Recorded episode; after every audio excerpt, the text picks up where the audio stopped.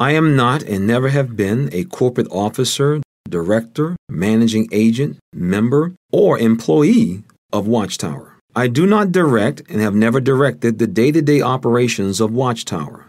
I do not answer to Watchtower.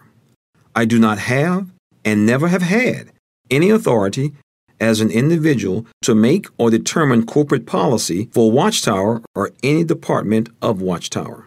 Watchtower does not have and never has had any authority over me. I do not supervise or work for, and I have never supervised or worked for the Watchtower Legal Department or the U.S. Service Department. Governing Body Member Gerrit Loesch. And what makes this statement in this legal document most fascinating is he is correct. You're listening to The Critical Thought, where we challenge our listeners to use critical thinking when examining the teachings of Jehovah's Witnesses. I remember the first time I read that statement made by a member of the governing body.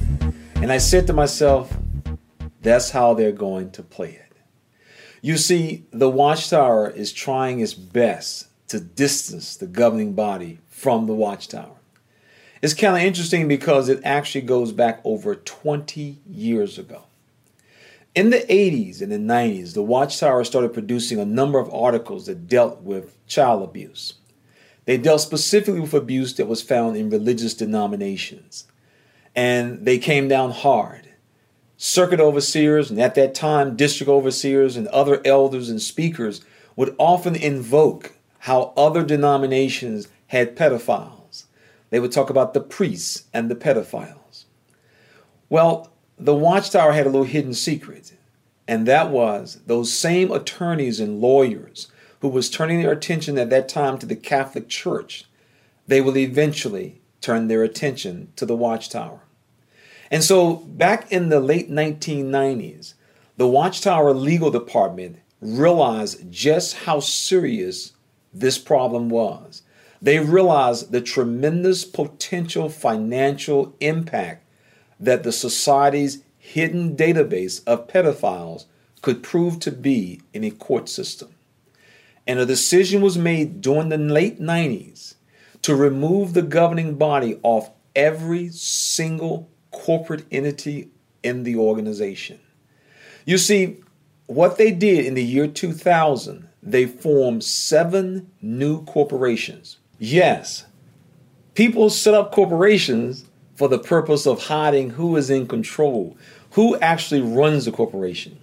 I remember in 2000 when I saw the list of the seven corporations, I saw the names of who the directors were. I saw the names of who the officers were. And I just started laughing because I'm thinking to myself, these are all the governing body's right hand men. So, in stating that he doesn't run the day to day operation, it's true. I pick the people who do. When he states that he doesn't supervise, no, but they report to me because they're all elders. The service department and the legal department, these people are under the leadership of the governing body. Let me give you an example that we had in our pre law class in college. Uh, the example they gave was that of an individual who worked for a corporation, and when he left, he had to sign a non compete clause. So, what he did was he set up a corporation and he used the corporation to compete against his former boss, and he was sued. And so he attempted to try to hide behind the corporation because he was the only person who worked for the corporation, and it failed. So sometimes trying to hide behind a corporation simply doesn't work. That is known, as we mentioned, as piercing the corporate veil.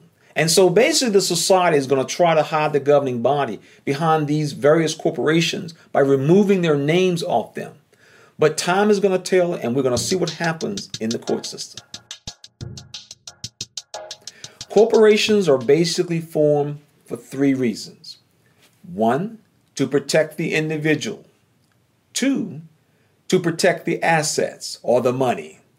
And three, they are oftentimes formed to protect who actually controls the company, who's actually running the show.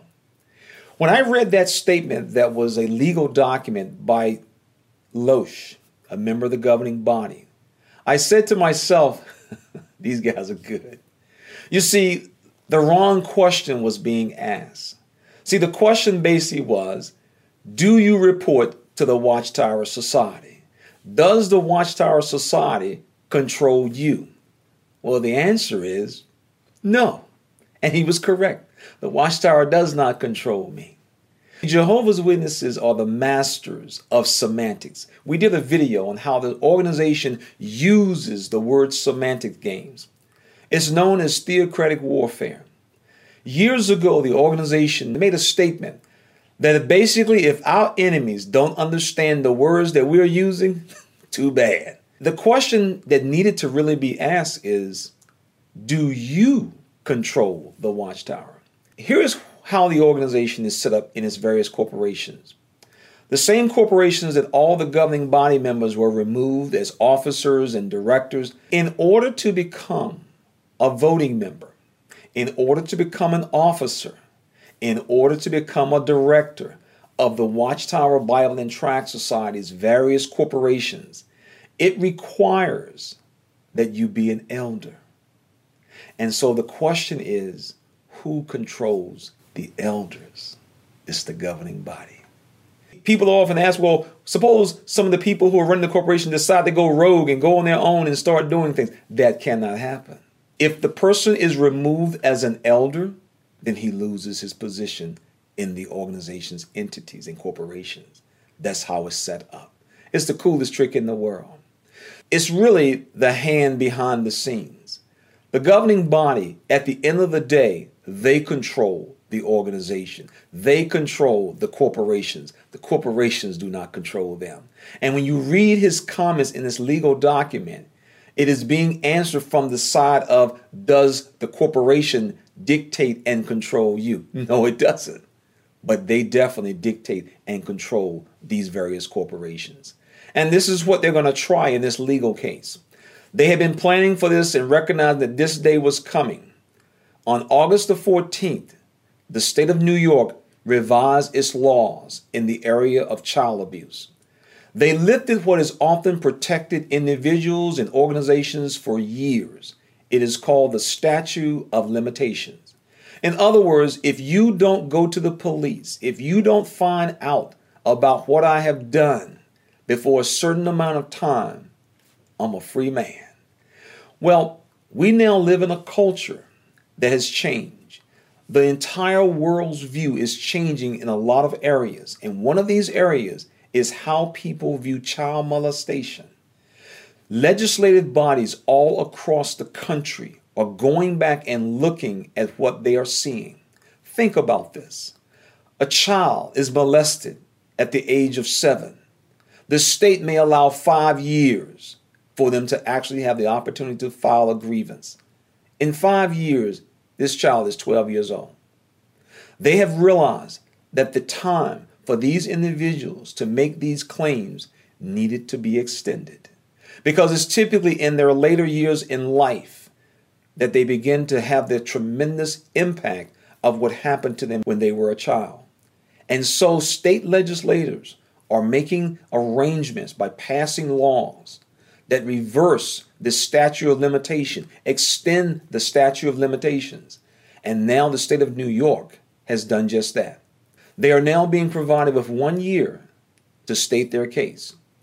Now, a lot of people wonder will this bring the society down to its knees? And you'll get various views from one position all the way to the other position. We don't know. But we do know one thing cases of people who were abused, cases that were mishandled, will now come to the fore. The most important thing the society has been able to cultivate over all these years is their brand.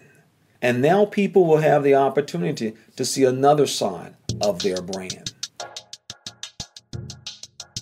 Over the years, we have seen how the society has tried to distance themselves from this issue.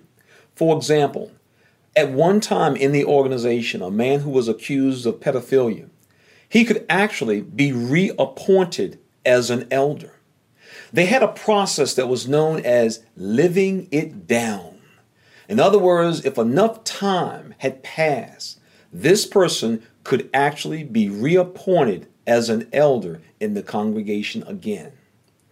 Well, that created a problem because that meant that once again the Watchtower had individuals who had been involved in pedophilia on the ticket. And so what did they do? A decision was made that anyone, anyone who had ever had this issue in their background could no longer serve as an elder. I remember this so vividly because there was an elder in our other congregation, the sister congregation that met in our hall. He was removed because of that. I've had opportunity to speak to people who've indicated that there were actual elders who called to Bethel, literally crying, begging, Brothers, I've changed my life. I've changed my life. I'm not involved in such things. And the society said, We don't care. We got to get you off our docket. Because what would have happened is the society realized that they would have had elders still serving as elders who had this in their background. And so now they can make the statement proudly, you know, we don't have any elders who have this in their background. Well, yes, we know now because the law was coming after you. Think about this. If the law had never changed, if the law had never started coming out after the watchtower, these same men would still be elders. Isn't that amazing? Is it not amazing that it actually took Satan's government to put pressure on God's organization to do the right thing. Which is it? The tail is wagging the dog or the dog is wagging the tail. The society began to make a number of moves that would help protect them. They went so far as to cut all ties with the appointment of elders themselves. For years, all elders were appointed through the service department. In fact, it was done in such a manner that it was often said they've been appointed by the governing body. Well, why? Well, the governing body oversees the service department. But now the governing body is no longer associated with the Watchtower Society. They are separate. They are hoping that they can use this method that they have taken by setting up these corporations and getting all the governing body members off the corporation's titles and paperwork. They're hoping that this will spare them. Time will show whether or not this new technique that they're trying is actually going to work. The lawsuits are coming. Think about this. This is just one state. There are 50 states. There are 50 attorney generals who will be looking at what happens in the state of New York. And this is just the beginning.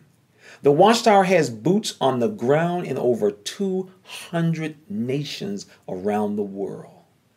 200 nations. This is just the beginning. This is the day that the Watchtower Legal Department has dreaded. I mean, these guys have dreaded this day, and now it's here. And now we're going to see what happens.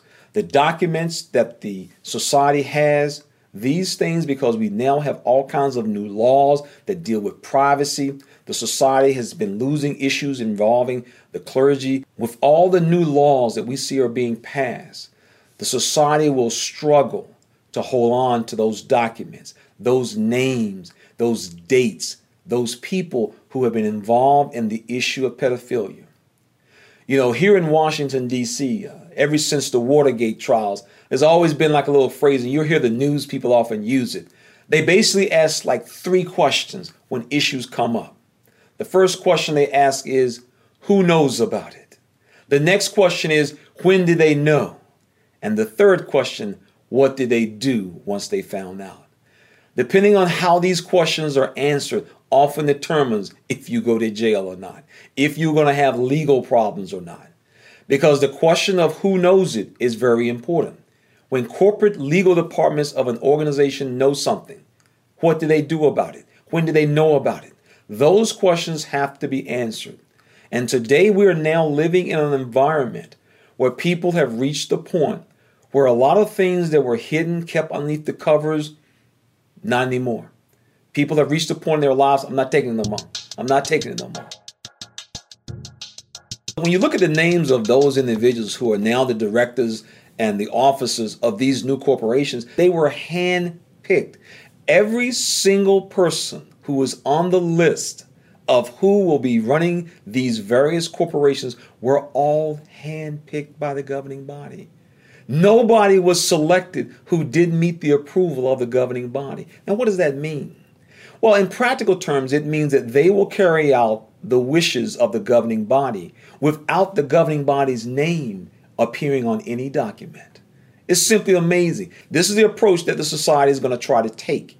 They're going to try to take and distance the governing body from anything to do with Watchtower and its various corporations. Yet the very people who are in charge of these corporations are handpicked by the governing body. It's almost like the Politburo and existed in the Soviet Union. They just simply will rubber stamp whatever the governing body wants. But on paper, in legal terms, their names won't show up. It's, a, it's, a, it's an interesting trick that they're going to try. And there have been other people who have tried this. Other individuals have set up corporations and they didn't want themselves to be identified as running the corporation and they have ran into problems. And so we're going to see is this the same issue that the society is going to run into? Because they're going to try it. Now you can see from the statement of the governing body member, that's how they're going to play this. We have nothing to do with the watchtower. It operates totally separate from us, even though we handpicked every single man who's on those corporations, and they're our best friends. You know, when I when I think about it, it, it takes me back to one of our elder schools where we were asked by the instructor. He said, "I need for you to write the following information in the margin in our own handwriting." And these all alluded to or dealt with give the appearance, give the appearance that no one influenced your thinking. No one influenced the decision that the body of elders came to. You came to this conclusion independently of anyone. Don't let them know you have been you been got your information from the legal department. Don't let them know you got it from the service desk. That's why on the service desk, they will not give you the name of the brother you speak to on the desk. You will not be quoting him, but yet you will be carrying out his wishes. And I thought the same thing about these individuals who were selected as officers and directors. These men are basically being set up as the fall guy. But because of a witness loyalty to the organization, they will fall on their sword obediently. It is simply amazing when you look at how this organization is put together. And that's really what this whole thing is about. They set these corporations up, distance the governing body. They're going to let others be the fall guy. The circuit overseer, he'll be the fall guy for the elders who they appoint that have problems. The governing body, our hands are clean of any corporate policies and directives. Well, legally, technically, yeah, but at the end of the day, in reality, it's not. They'll be pulling the strings. And the reason why, as we mentioned before, you cannot serve on these corporations unless you are an elder. And believe me, if the governing body wants you removed as an elder, it won't take much effort. And at that point, you're no longer qualified to be on any of the corporations. So at the end of the day, they do control because over the head hangs your eldership. At all times, the governing body holds your eldership. So the fact that their name is not on any piece of paper, any legal document, means nothing in reality. And the question is will this approach, will this technique stand up in court? In legal terms, it is known as piercing the corporate veil.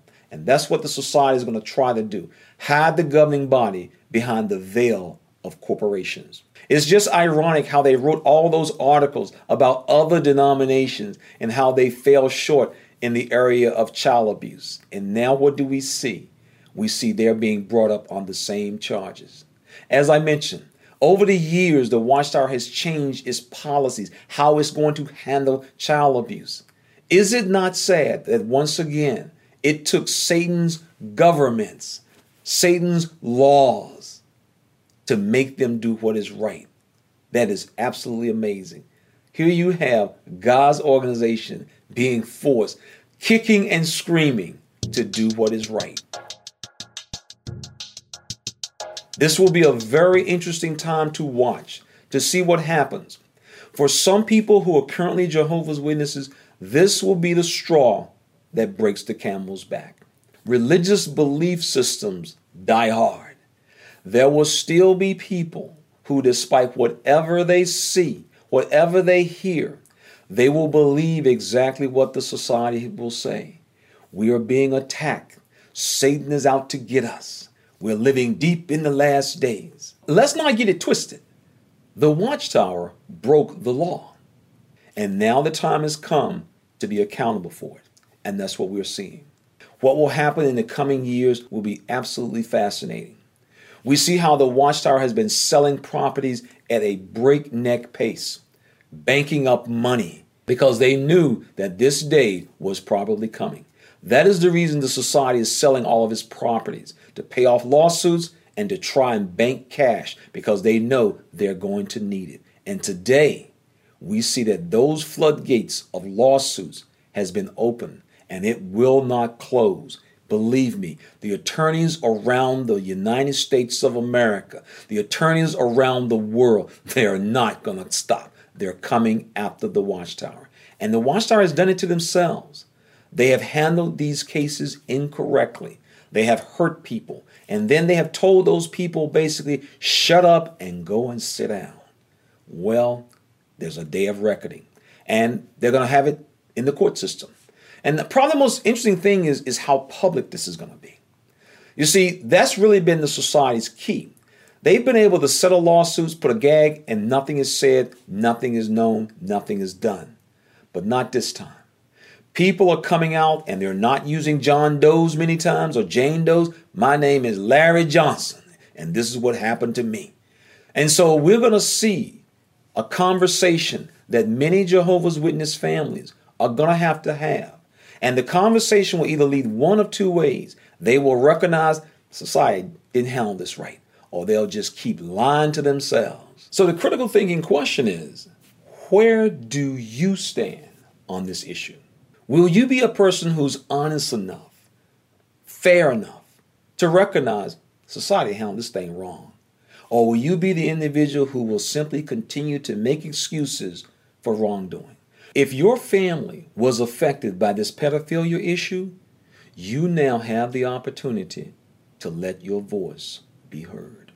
So, on what side of the coin will you be on? Hey, this is Lady C. Thank you for tuning in to the Critical Thought. We appreciate having you in our audience. Not only that, but we invite you to subscribe to our channel and be sure to hit that bell so that you can receive notifications when we upload new content. Be sure to follow us on Facebook and Twitter and give us a thumbs up if you like this video. Thank you for being in our audience. This program was sponsored by Critical Thinkers.